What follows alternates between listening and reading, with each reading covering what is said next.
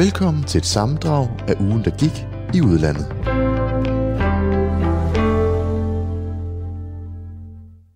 Velkommen til ugen, der gik i udlandet.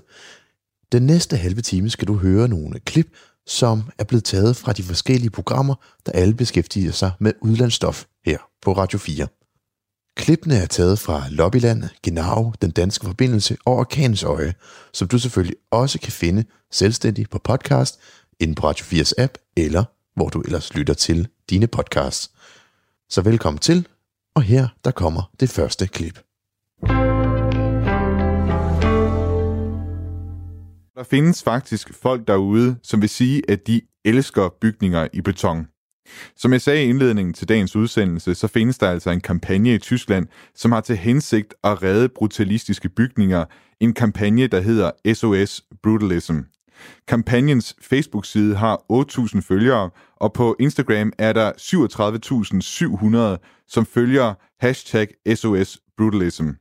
Og deres billeder inde på Instagram, de kan beskrives som en slags betonporno. Og med alle de filtre og effekter, som Instagram tilbyder, ja, så ser de da meget fede ud.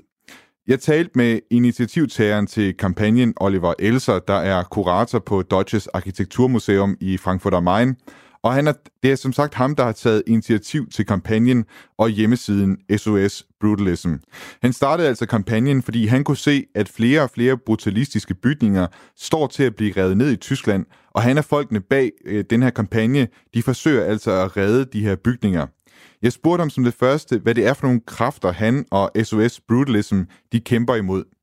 Ja, ich glaube, für viele ist, ist Beton erstmal per se ähm, hässlich und grau. For mange er beton simpelthen grimt og virker koldt, og der er nok mange, der foretrækker arkitekturen fra det 19. århundrede, altså en arkitektur, som ikke er nær så provokerende, som arkitekturen var det i det 20. århundrede. Vor Herausforderungen stellen und die einen nicht so äh, provozieren wie Gebäude des 20. Jahrhunderts. Ähm, aber auch im 20. Jahrhundert kann man sehen, dass da viele Gebäude, die einst äh, provokativ waren, so die ganze... Men i det 20. århundrede, der har vi også kunne se, at arkitektur, der engang har været provokerende, for eksempel Bauhaus, det var provokerende i sin samtid. Men i dag, der er alle glade for det, og der er nærmest ikke nogen mennesker, som kræver, at det bliver revet ned. Das muss man jetzt dringend mal abreißen, was es hier noch gibt an ähm, Bauten der 20er, 30er Jahre. Also ich glaube, das ändert sich tatsächlich auch mit dem zeitlichen Abstand. Ähm, aber im Moment sind wir noch in der Phase, wo viele das einfach nur hässlich finden und ähm, es steht natürlich auch Det ændrer sig altså med tiden, men lige nu der er vi stadig i en fase, hvor rigtig mange bare synes, at det her brutalistiske byggeri, det er grimt. Og netop i Tyskland er det også et symbol på en tid efter krigen, som man kalder for den anden bølge af ødelæggelse. quasi nach dem Krieg mehr Bausubstanz äh, vernichtet wurde als im Krieg. Äh, und da ist quasi so, dass der Brutalismus steht so am Ende dieses Wiederaufbau, ähm, dieser beiden Wiederaufbaujahrzehnte. Man siger altså, at der efter krigen faktisk blev ødelagt flere bygninger end under krigen, og brutalismen og bygninger i beton, dem blev der bygget masser af i 60'erne på bekostning af bygninger af ældre dato.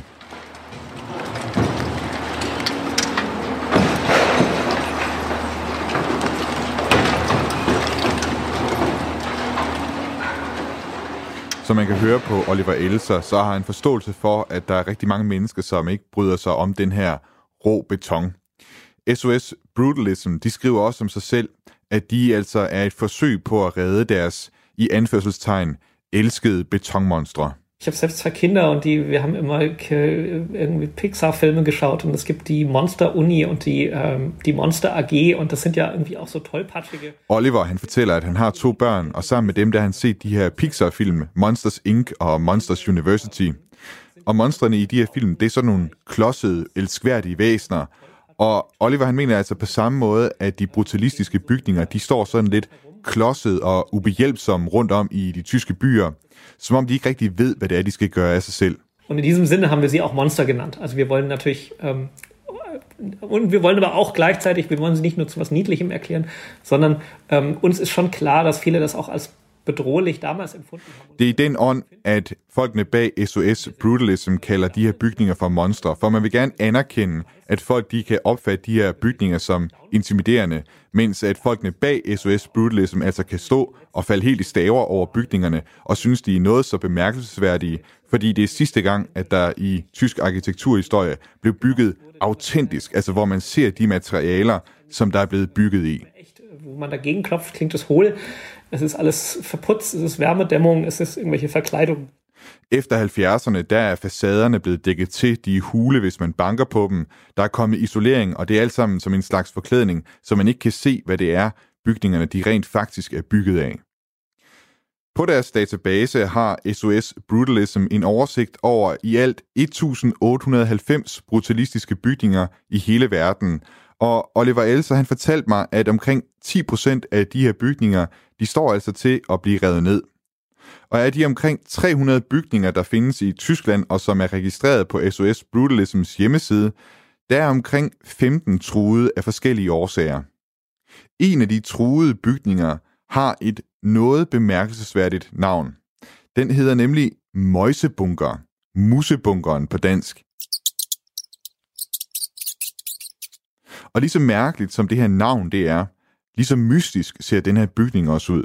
Der Mäusebunker ist ein Stück Berliner Geschichte und der ist ein Stück ähm, Wissenschaftsgeschichte. Ähm, det her er Gunnar Klak. Han er arkitekt og en af folkene bag gruppen Rettet din Møjsebunker. Red Musebunkeren på dansk. Og han siger i klippet her, at Musebunkeren den både er et stykke Berlin-historie, for bygningen den ligger i Berlin, og så er det også et stykke videnskabshistorie. Bygningen den har nemlig fået navnet Musebunkeren, fordi den er blevet brugt til medicinske dyreforsøg. Bag bygningens betonfacade har et utal af mus, ganske enkelt måtte lade livet i videnskabens navn. Jeg bad Gunnar Clark prøve at beskrive den her meget mystiske bygning. Og jeg synes, hvis du har muligheden for det nu her, mens du lytter, så vil jeg virkelig anbefale dig at gå ind på Google og søge på Møjsebunker. Det staves M-A-umlaut U-S-E-B-U-N-K-E-R. Og så kan du altså se, hvor rammende Gunnar Clarks beskrivelse af den her bygning den er. Når man går hen til den her bygning, så kommer man igennem et forstadskvarter med masser af grønt.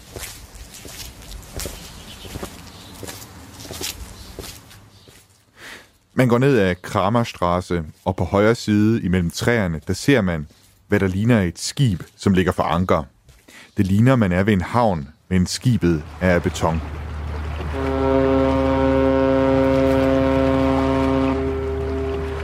es sieht aus, als ob dort am, am Hafen ist, aber das Schiff ist aus Beton und dann geht man weiter und geht um die Bäume herum und auf einmal sieht man eine Pyramide. Så går man rundt om træerne, og der ser man en pyramide. Den er omkring 40 meter høj og er lavet helt i beton. Man ved slet ikke, hvad det er. Er det industri? Er det et lejlighedskompleks? Eller er det en bunker? Det er alt sammen meget mystisk. Ist oder ein, ein, ein Wohnhaus oder ein Bunker. Es ist vollkommen rätselhaft. Und wenn man weiter rumgeht, kann man auf einen Parkplatz gehen, der ist etwa... Hvis man går rundt om bygningen, så kommer man ud på en parkeringsplads, og der kan man se, at der er en langstrakt bunker, 130 meter lang, med skorstene på toppen, og ud af facaden, der rager der meter lange blå rør ud af bygningen. Det ligner noget fra en dystopisk science fiction film, noget som man aldrig har set mage til før. Set aus einem dystopischen Science-Fiction-Film und es sieht aus wie nichts anderes, was man jemals schon mal gesehen hat. Es gibt Kriegsschiffe zu Beginn des 20. Jahrhunderts, deren Wände Der var krigsskibe i starten af 1900-tallet, hvor væggene på broen af skibet pegede indad mod hinanden, altså som en pyramide. Skibene de blev simpelthen smallere og smallere mod toppen. Det er karakteristisk for en type krigsskibe fra den første verdenskrig, og bygningen den har altså præcis den samme form. für Kriegsschiffe um aus dem Ersten Weltkrieg. Und genau diese Form hat das Gebäude auch.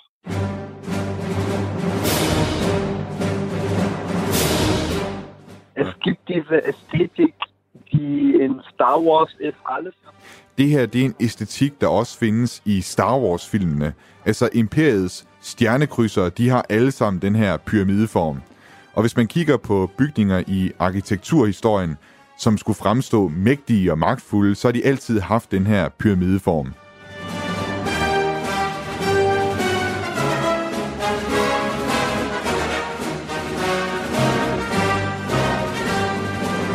Gibt auch ähm, also Wehranlagen von alten ähm, Burgen und, und Kastellen haben auch Der er forsvarsanlæg på gamle borge og kasteller, der har skanser, hvor væggene de bliver bredere for neden. Og det er et klassisk motiv i forsvarsværker. Det udtrykker forsvar og dermed også fare. drückt eine Form von Abwehr und Verteidigung aus und damit natürlich auch eine Form von Gefahr. Wer auch immer, was auch immer der Architekt gedacht hat, er hat nicht Hvad end arkitekten har tænkt, da han tegnede møjsebunker, så har han i hvert fald ikke forsøgt at skjule, hvad bygningen blev brugt til. Han har derimod forsøgt at vise det. Han har forsøgt at vise den fare, som bygningen den rummer. Det ser man helt tydeligt. Kein Gebäude, was versucht, harmlos zu sein. På trods af, at Gunnar Clark nærmest i udsøgte detaljer kan beskrive, hvor grim den her musebunker den altså er, så har han og hans gruppe altså indsamlet tæt på 5.000 underskrifter for at redde bygningen fra at blive revet ned. Og han håber på, at bygningen i fremtiden kan blive brugt som et arkiv eller et datacenter. Unser Ziel war es, diesen Mäusebunker Gunnar Clark han siger her, at deres mål det var at gøre offentligheden bevidst om møjsebunker og starte en diskussion blandt politikere og fredningsmyndighederne. Sådan nogle bygninger, de risikerer simpelthen at blive revet ned, uden at der er nogen, der taler om det. Og det, de gerne ville med gruppen, det var at starte den her samtale, også hos fredningsmyndigheden i Berlin og hos øh, politikerne i senatet. Wenn wir den Mäusebunker abreißen, dann verleugnen wir auch einen Teil unserer eigenen Geschichte. Nu kan man ikke længere rive den her bygning ned, uden at der i hvert fald er en diskussion om det. Og hvis den bliver revet ned, så mener Gunnar Clark altså, at man forkaster en del af Berlins historie og en del af den her videnskabshistorie, som Møjsebunker altså dækker over. Du lytter til Radio 4. Og nu har jeg igen Carsten Tav, som er professor på det Kongelige Danske Kunstakademis Skoler for Arkitektur, Design og Konservering med. Og Carsten, altså brutalismen, den ser ud til at være på tilbagetog, i hvert fald i Tyskland. Hvad mener du, øh, er, er det her en slags arkitektur, som er, som er værd at redde og som, at beholde? Det mener jeg absolut. Øh, netop fordi det er et, øh, et øh, tidsbillede. Altså det, øh, det, det er omgivet af, af voldsomme følelser, altså både i, i for eksempel London og i Berlin, fordi de to byer blev så ødelagte, som de gjorde. Og som kuriosum kan man nævne, at Ian Fleming, der skrev James Bond-bøgerne, kaldte en af sine skurke for Goldfinger, øh, fordi en ungarsk arkitekt, Erne Goldfinger, havde tegnet de nye øh, 12-etagers øh, betonbygninger til boligformål i London, det sønder af krigen ødelagte London. Og øh, så øh, skurken i en af hans romaner og en af filmene, som det blev, øh, hed netop Goldfinger. Øh, af samme grund, fordi Ian Fleming som sådan en playboy afskyede denne, øh, dette billede på en øh, meget nøgtern og i visse henseender super rationalistisk øh, efterkrigsperiode, hvor betonen trådte ind på scenen og udfyldte hullerne og opfyldte formål. Så øh, min tyske kollega har fuldstændig ret i, at, øh, at det her afspejler, øh, at beton er jo noget, hvor man kan se øh, strukturen. Altså, der er ikke, det er ikke sådan en maske, det er ikke sådan en skærm, der skjuler konstruktionen. Og samtidig peger det langt tilbage i arkitekturhistorien til Ægypti, de tidligste egyptiske trinpyramider, Djoser-pyramiden for eksempel, som havde disse øh, skrå øh, vægge, altså lavdele, som pyramider er, men også netop forsvarsværker. Vi kan se italienske bystater fra renaissancen, øh, tegnet i nogle tilfælde af Michelangelo. Øh, de øh, har den samme øh, opbygning af deres øh, bastioner og fortifikationer. Øh, og så er det selvfølgelig i Tyskland, øh, hvor man har, endnu havde flakturme, og vi startede endnu i Berlin, som man ikke kunne sprænge væk, fordi murene var så ekstremt tykke. Det er ligesom en noget dystert for fortiden, som så på sådan postmod, som postmoderne gimmick peger over i moderne massekultur også med netop øh, Star Wars-filmene. Ja, det er sjovt, du siger det med hvad hedder det, den forhistorie, der også er i Tyskland. Jeg, jeg kunne næsten tænke, når det er, man har haft de her bunkers i beton øh, rundt omkring, altså, så skulle man tro, at der var... Altså, i, altså, man kan jo egentlig godt forstå et eller andet sted, at øh, der gerne er, er nogle tyskere, der gerne vil af med den her slags øh, byggeri, ikke? Jo, men sådan, øh, det, det, det, det er klart, at der er en vis forsinkelse. Øh, da jeg var øh, ung i, i Berlin i 1970'erne, der gik to punkerne over til Østberlin for på diamant, altså med sort tus på diamantpapir og tegne den der sådan rå, øh, kontante østberlinske provincielle modernisme, som havde sådan Take a Walk on the Wild Side, som egentlig også ligger i øh, æstetikken i den der Bahnhof så film, du nævner i starten. Altså, punkerne så, at der var noget gråt, noget, øh, en indre brutalitet i de samfundstyper, det, den, det øh, virksomhedsvunde og den øh, byudvikling, som vi så i øh, kølvandet på 2. verdenskrig. Og den øh, øh, findes jo endnu. Man kan sige, at mange kunstnere opsøger en form for autenticitet igennem og, øh, og dyrke materialer, som er, som er stående, som har en tavshed i sig, som øh, forvarer et eller andet, en, en hemmelighed som beton.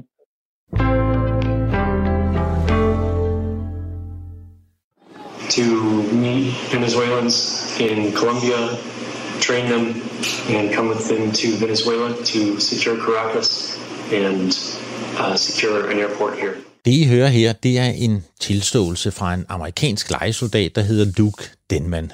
Han blev taget til fange efter et fejlslagent angreb mod Venezuela af en gruppe lejesoldater fra USA og Venezuela.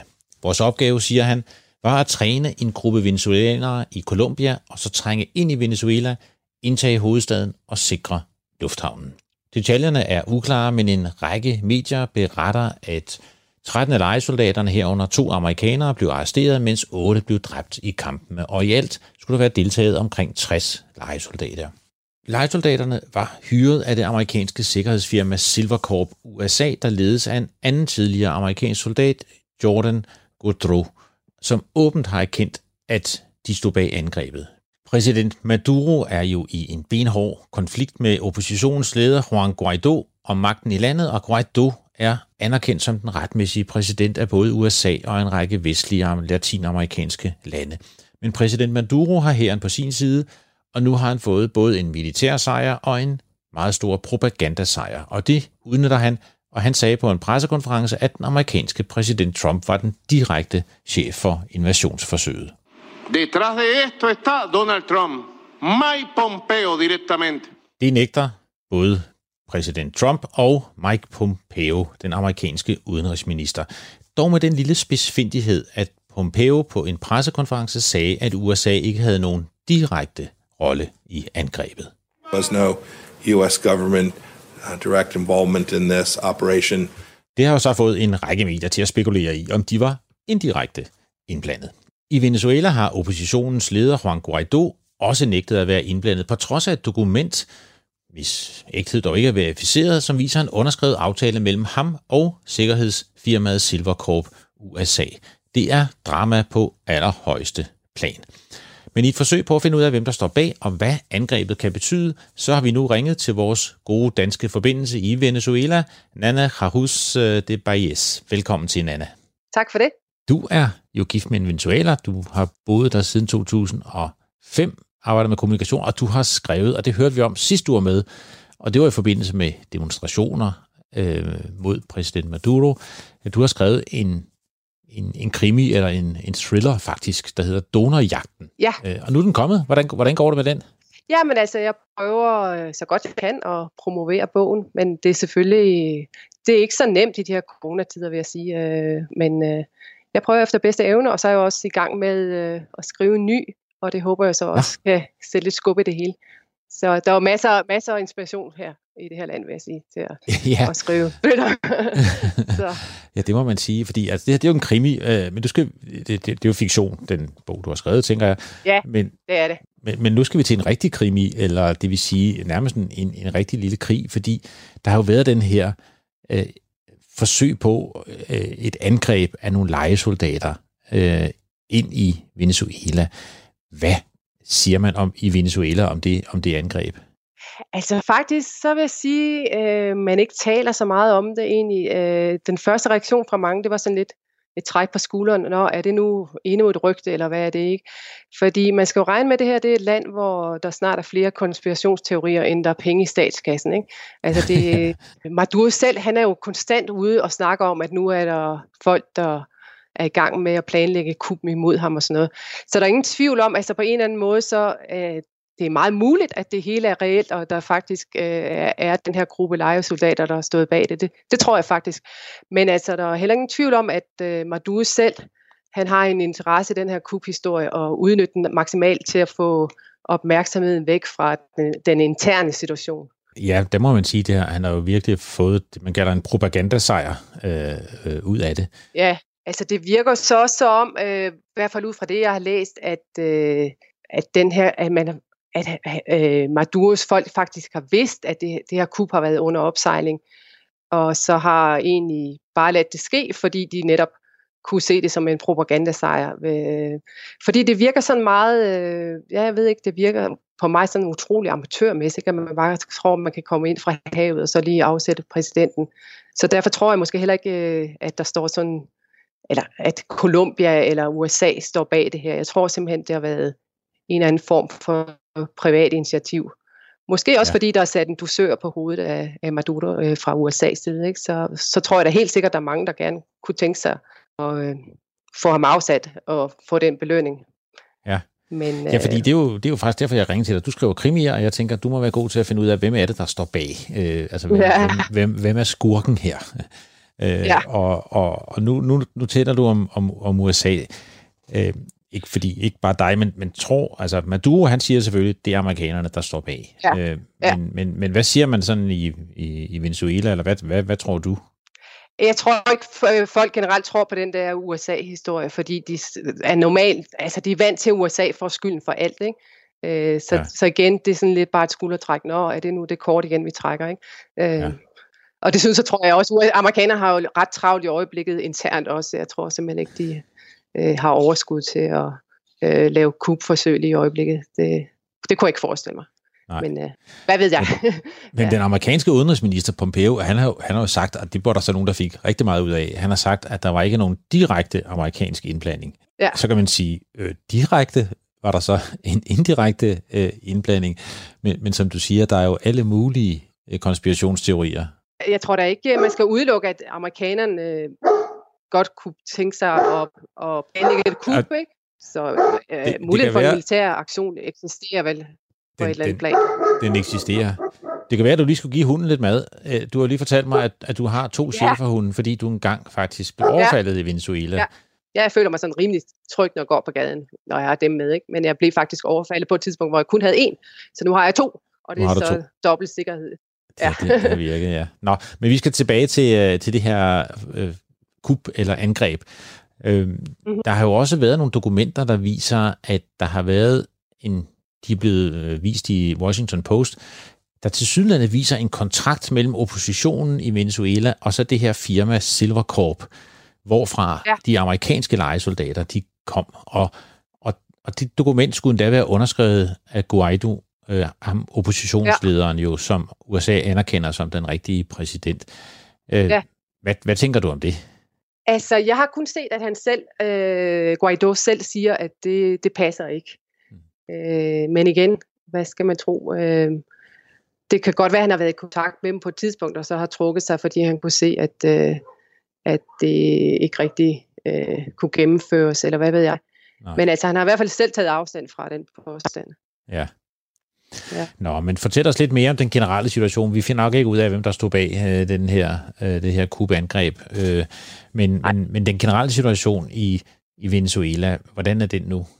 Ja, så må jeg sige, alt det her, øh, vi er jo også, øh, hele landet er lukket ned, det var været siden øh, begyndelsen af marts øh, på grund af corona, ligesom resten af verden. Øh, der blev lukket ned relativt tidligt her, øh, og det synes jeg så er en god ting, Maduro gjorde ikke lukke ned, selvom man kan sige, at han har al mulig interesse i at, øh, at øh, folk lige, ligesom bliver holdt under kontrol, kan man sige. Ikke? Fordi det er jo svært at lave protester, og øh, når der er karantænetilstand. Tak fordi vi måtte ringe til dig igen, Anna. Vi var glade for, at vi kunne komme lidt tættere på. Måske ikke hvem, der havde lavet det her kup, men hvordan det ser ud i Venezuela. Så øh, tak fordi du var med. Det var hyggeligt at snakke med dig.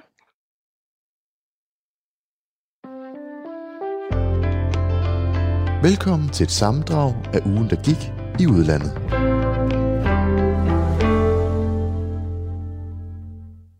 Velkommen til ugen, der gik i udlandet.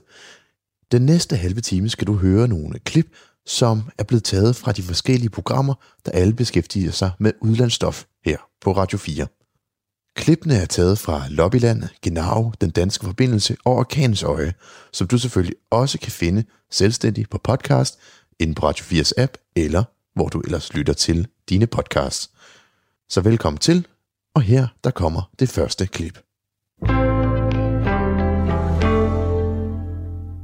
Forestil dig, at øh, du øh, kan vælge at tage på ferie i de lande, der ligesom Danmark har haft øh, ret god succes med at bremse smittespredningen.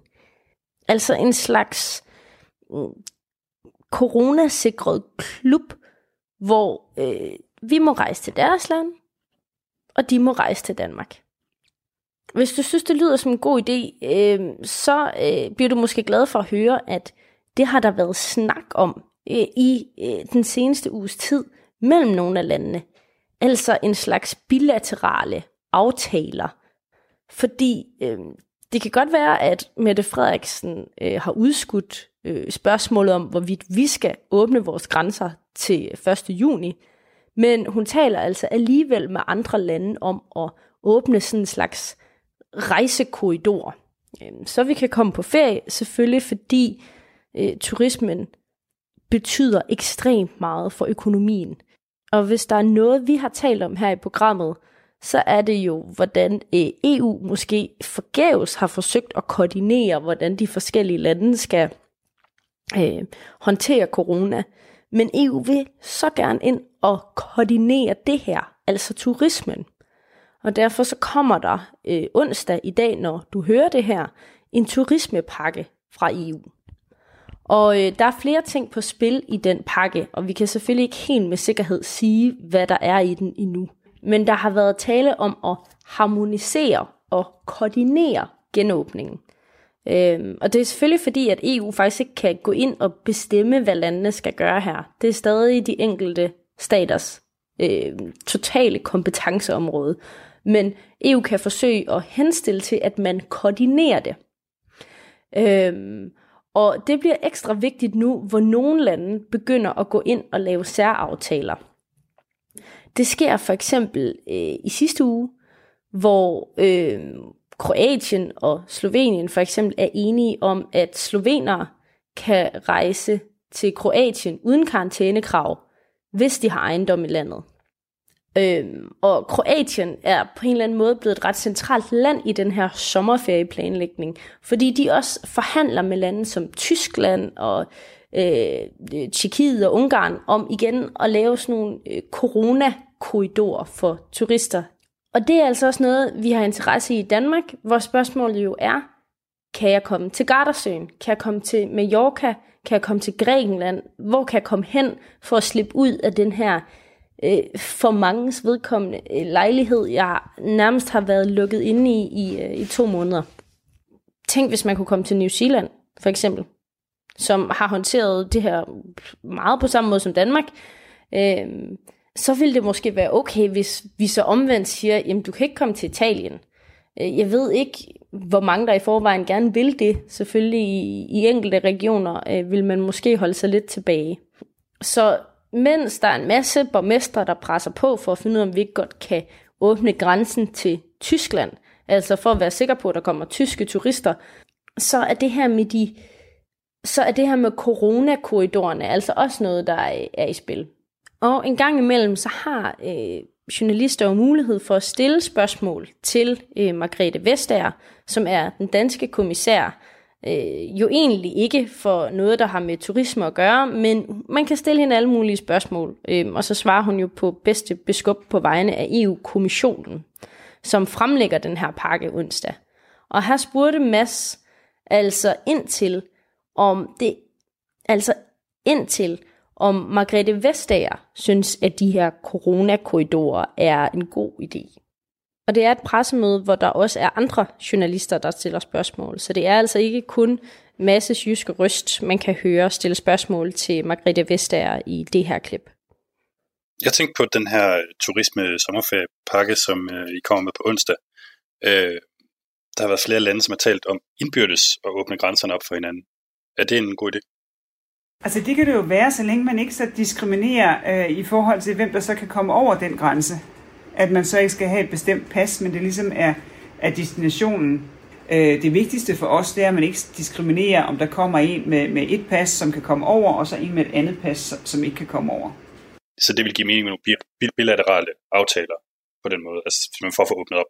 Ja, og det der jo så også vil give mening, det er, at man ikke harmoniserer, men man koordinerer, øh, hvad det er for en måde, man, man åbner på. Sådan at, øh, at man kan sige, at det vi gør, det, de gør nogenlunde det samme i, øh, i nabolandet, det har, vi, det har vi tillid til. Og, øh, og i nabolandets naboland, der gør de det også nogenlunde på samme måde, så det har vi faktisk også tillid til. Vil det være fuldstændig no-go at lave eksempelvis en dansk grænseåbning, hvor folk med tysk pas kan få lov at køre ind, men folk med et belgisk pas kan ikke få lov at køre ind. Det, det tror jeg, vi vil synes. Altså nu, nu taler jeg også altså fra, fra top of my head. Øh, fordi hvis du kommer fra et område, hvor man synes, man vil åbne, jamen så kan det ikke være dit pas, der afhænger af, om du kan komme over grænsen eller ej. Øh, det der er pointen, det er, at man ikke diskriminerer, når folk de kommer til den grænse, der er åben, og siger, øh, uanset øh, hvad du har lavet og hvor du kommer fra, så har du et, et pas, som, øh, som vi ikke kan lide, og derfor skal du gå din vej. Udover at det lød lidt som om Margrethe Vestager sagde pash til sidst, øh, måske påvirket af de mange sprog, hun skal tale hele tiden, så øh, var det øh, Martin K. fra Jyllandsposten, som stillede de sidste spørgsmål her. Og svaret fra Margrethe Vestager er meget klart. I må godt lave en form for aftaler, men I må bare ikke diskriminere. Og hvorfor må man så ikke diskriminere for Margrethe Vestager? Jo, det må man forstå er, fordi der står så mange steder i EU's traktater og regler, at man bare ikke må diskriminere på baggrund af nationalitet. Det må man ikke, når det gælder fri bevægelighed og øh, ydelser, øh, om det så er velfærdsydelser eller serviceydelser. Og det må man ikke på nogen områder, når det gælder EU-regler. Og det må man altså heller ikke her. Igen fordi princippet om ikke-diskrimination er så stadfæstet i alt, hvad der hedder EU-jura. Og det gør jo øh, sådan en aftale en lille smule besværlig, fordi det betyder, at øh, hvis nu en person fra Italien eller Spanien gerne vil til Danmark for eksempel, og vi laver en aftale med Østrig, øh, og nogen fra Italien så flyver via Østrig ind til Danmark, så må vi ikke sige, du må ikke komme ind. Vi må ikke diskriminere på øh, nationalitet eller pas. Vi må godt lave enkelte aftaler med landene, som jeg forstår det, Margrethe Vestager siger her, men vi må ikke diskriminere. Det er det er hovedprincippet øh, i det her indtil videre. Og det kan jo give nogle problemer i forhold til at lave de her aftaler. Og igen er det lidt uklart, hvor Mette Frederiksen står i forhold til det her. Øh, så jeg har faktisk forsøgt at få fat i turismeordføreren for Socialdemokratiet for at høre, hvor de egentlig står i forhold til, om det er en god idé. Øh, men det er ikke lykkedes mig at komme igennem til ham. Det prøver vi til næste uges program, hvor vi følger op på, hvad for nogle rejseaftaler og turismekoordineringer, øh, som det er en god idé, der bliver lavet. Som det er en god idé, der bliver lavet. Og hvis du har nogle særlige ønsker eller præferencer i forhold til, øh, hvad vi skal forfølge, så kan du selvfølgelig øh, som altid skrive ind til lobbyland radio4.dk.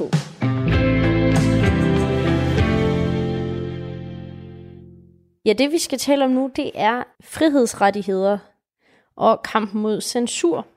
Og det skal vi, fordi Kina nu for anden uge i træk har spøgt øh, i Bruxelles i diskussionen om, hvorvidt EU lægger sig ned over for Kina for at fastholde en god relation.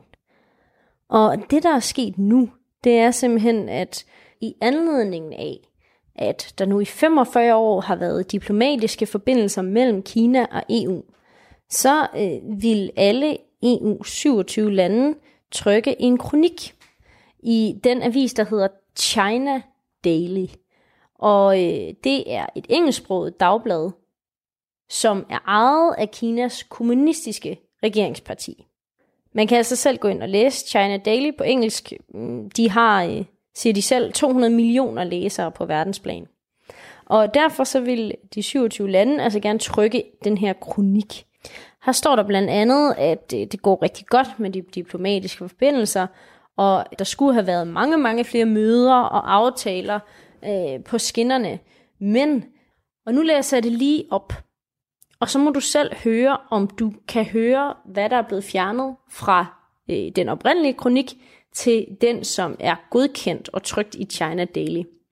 I den oprindelige kronik, så står der, øh, men udbruddet af coronavirus i Kina og dens efterfølgende spredning til resten af verden over de næste tre måneder har øh, betydet, at planerne er sat på pause.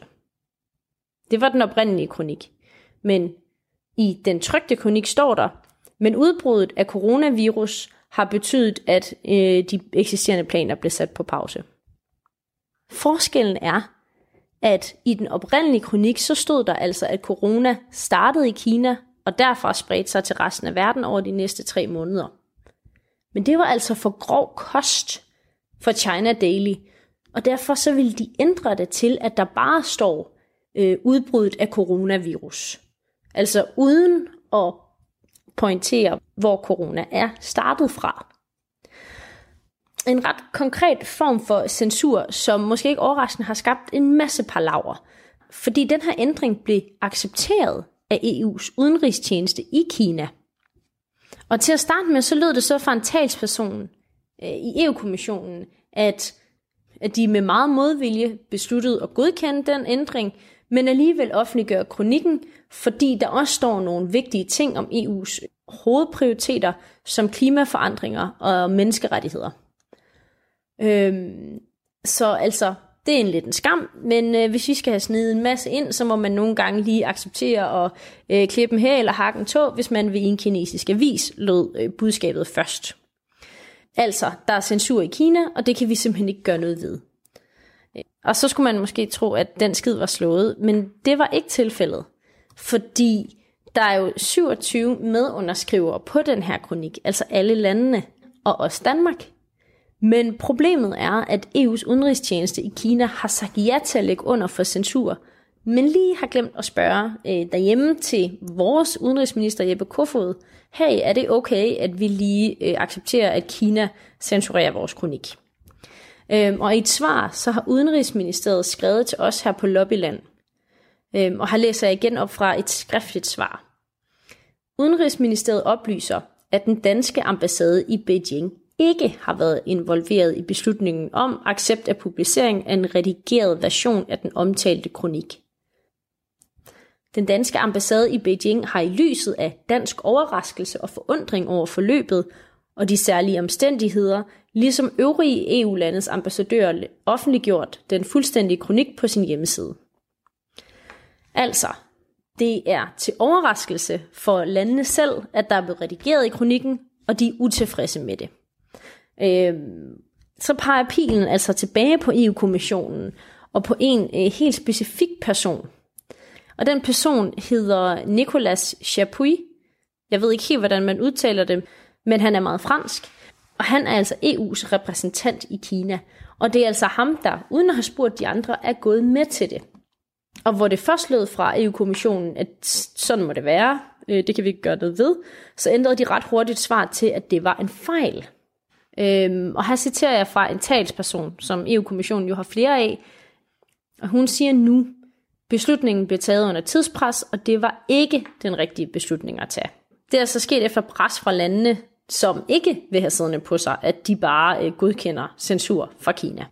Og det har for første gang i Lobbylands historie givet os anledning til at ringe til et af de nyeste medlemmer af Europaparlamentet for Socialdemokratiet. Han hedder Nils Fuglsang, og jeg ringede til ham, fordi han sidder øh, i to udvalg nede i Europaparlamentet. Man kan jo vælge forskellige udvalg, når man kommer der ned og prioriterer det. Og det ene, det er industri, forskning og energi. Og det andet udvalg, Nils Fuglsang sidder i, det er delegationen for forbindelserne med Folkerepubliken Kina.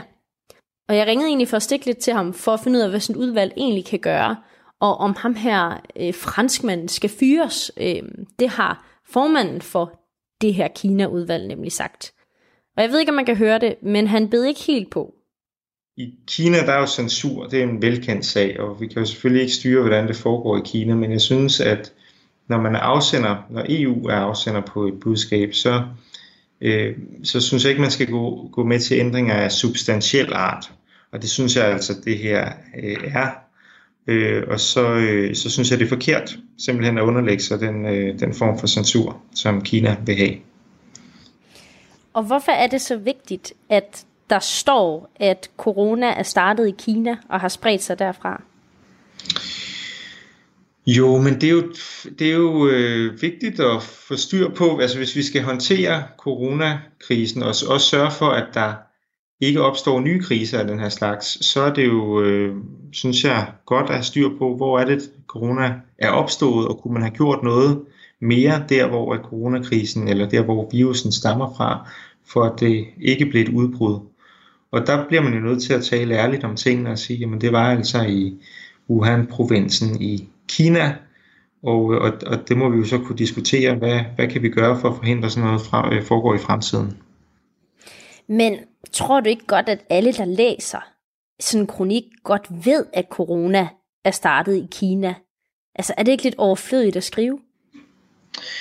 Øh, for europæere er det nok, øh, men jeg er ikke sikker på, at det er sådan i, i Kina. Altså, vi ved jo, at, at Kina laver en, en kampagne for at øh, øh, forhindre folk i at få at vide, eller sprede misinformation omkring, hvor at corona er opstået fra, og ikke vil, og ikke vil have det her spredt. Og i Kina er, de jo, er man jo ret god til at kontrollere medierne, så det, det, det er jeg ikke sikker på, at alle, øh, at alle ved.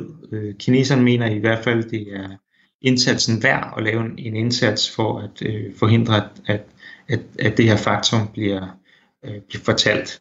Så øh, det synes jeg altså stadigvæk er vigtigt, at vi står fast på. Og du sidder i to udvalg i Europaparlamentet. Det ene det er industri, forskning og energi, og så har du så også prioriteret øh, delegationen for forbindelserne med Folkerepubliken Kina. Hvad, hvad vil du så gøre nu ved det her? Jamen, vores øh, formand har jo sagt, øh, formand for øh, delegationen, Europaparlamentets delegation til Kina, har jo, min kollega har jo sagt, at øh, han vil have, at, han skal, at vores ambassadør skal fyres, fordi han har gjort det her. Øh, det synes jeg er et øh, voldsomt skridt. Det, øh, det synes jeg også er at gå for vidt til at starte med. Men jeg synes, vi skal have en, øh, en, en forklaring på, hvordan kunne det her ske, fordi øh, man har jo ikke, og det har EU-kommissionen også indrømmet, man har jo ikke involveret øh, medlemslandene i forhold til det, de, de ændringer, man har lavet. Man er gået med på noget censur uden at have informeret eller øh, koordineret i, i EU. Og det skulle man da øh, diskutere sådan noget her, hvis man overvejer at gøre det. Øh, og jeg synes så ikke, man skal gøre det i det hele taget, men man skal i hvert fald diskutere det. Øh, og der, derfor så synes jeg, mit, mit bud det vil være, jeg synes han skal komme med, vi må have en forklaring på, hvad, hvad er det, der er foregået, og hvorfor øh, kunne det her foregå, og hvad vil man gøre for, at det ikke foregår fremover. Og det vil jeg øh, stille spørgsmål til Europakommissionen om. Og er det så jer, der fyrer ham, eller hvad for en rolle spiller udvalget der? Nej, altså det er, det er, en, det er jo kommissionen, der, der gør det, men vi kan jo lægge pres på. Vi kan jo indkalde øh, den høje repræsentant, altså EU's øh, udenrigsminister, kan man kalde det, Josef Borrell, øh, og sige, øh, vi, vil, vi vil have det her. I sidste ende kan, kan parlamentet jo fyre hele kommissionen, hvis, hvis øh, man går så langt. Øh, men, øh, men i første omgang, at, og det skal vi naturligvis ikke gøre, øh, men blot for at sige, at vi har jo nogle redskaber i forhold til at lægge pres på, øh, og det synes jeg, øh, man skal gøre. Og har I tænkt jer at indkalde Xi Jinping til et møde i jeres udvalg for at forklare, at det altså er vigtigt, at der står, hvor corona kommer fra?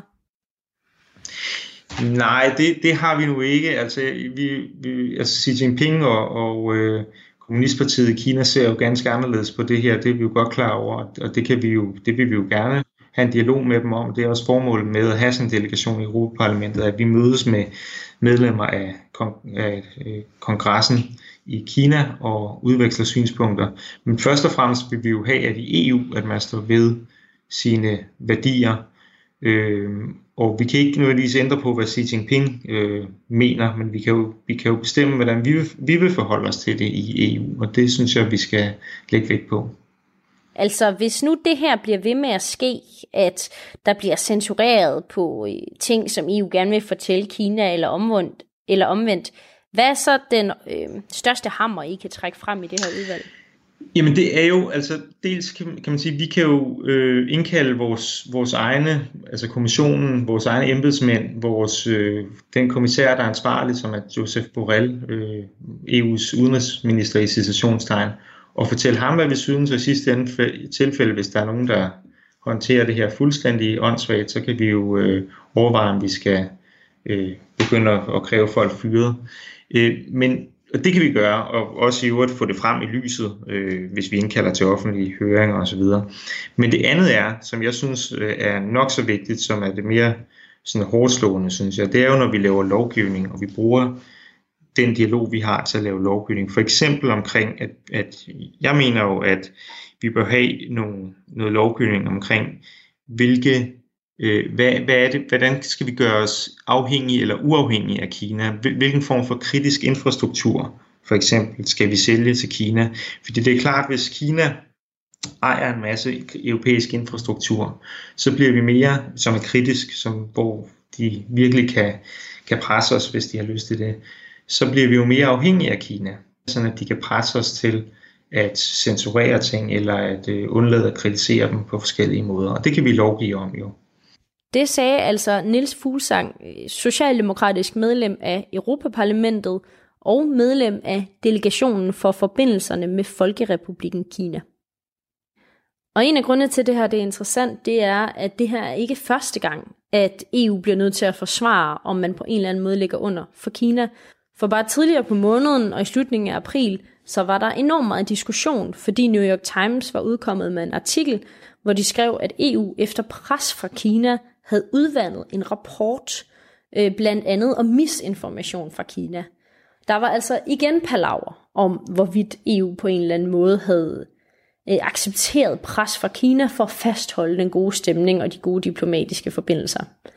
Øh, har benægtet EU, at der var tale om nogen former for pres, og øh, sagde, at det var en misforståelse.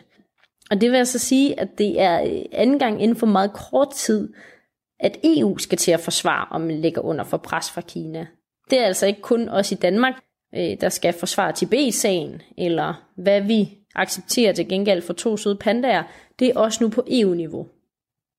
Og, og nu siger Niels Fuglsang jo, at det er rigtig vigtigt, at man får det budskab til Kina, at coronavirus er startet i Kina. Og øh, det er tydeligt, at det kan man ikke skrive i et debatindlæg, fordi så bliver ens debatindlæg i hvert fald ikke optaget i China Daily, og så accepterer man bare censur. Så jeg har tænkt lidt over, om man på en eller anden måde kan få skrevet et debatindlæg om et eller andet, og så få snedet en eller anden metafor ind. Det er noget, vi husker i vores historie fra Kai Munk øh, under besættelsen, og øh, jeg mener også at kunne huske et eller andet sted at have læst, at i Tyrkiet, hvor medierne er ekstremt meget under pres, der begyndte nogle journalister på et tidspunkt at udgive øh, madopskrifter i aviserne som metafor for kritik af Erdogan. Altså med andre ord, øh, når der er censur, så bliver man nødt til at være kreativ. Og, øh, det, og det er altså missionen. Og jeg spurgte faktisk også Niels Fuglsang, om øh, han har nogle idéer til, hvordan vi måske kunne komme omkring den del. Der har jo før været øh, sager i herhjemme med Kai Munk eller andre, hvor man har brugt metaforer for at få snedet noget ind øh, under censur. Vi har lidt overvejet at sende et debatindlæg selv afsted, men jeg ved ikke rigtig, hvad der ville være en god metafor for corona startede i Kina. Har du nogle gode idéer til det, hvis man skulle snige den forbi Kommunistpartiet?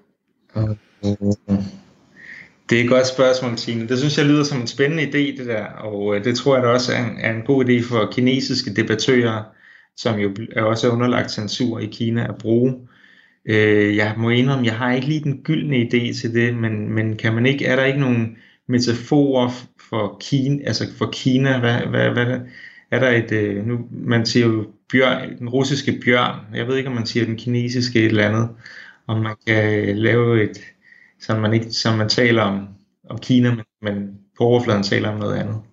Ja, måske den kinesiske tiger. Måske, ja. Det kan godt være, man siger det. Det kan også være, at man kan snige noget ind ved at skrive øh, corona, som startede i det mest fantastiske land og den største økonomi, eller et eller andet, den dur. Ja, med den, med den, større, med den bedste leder, som, som vi alle sammen lytter til, som er evigvis. Øh, så, og der startede corona, måske tilfældigvis. Det var ikke hans skyld, men det, det var sådan, det var. Noget den stil måske. og det var altså det, øh, jeg nåede i den her sær, særudsendelse af Lobbyland for i dag.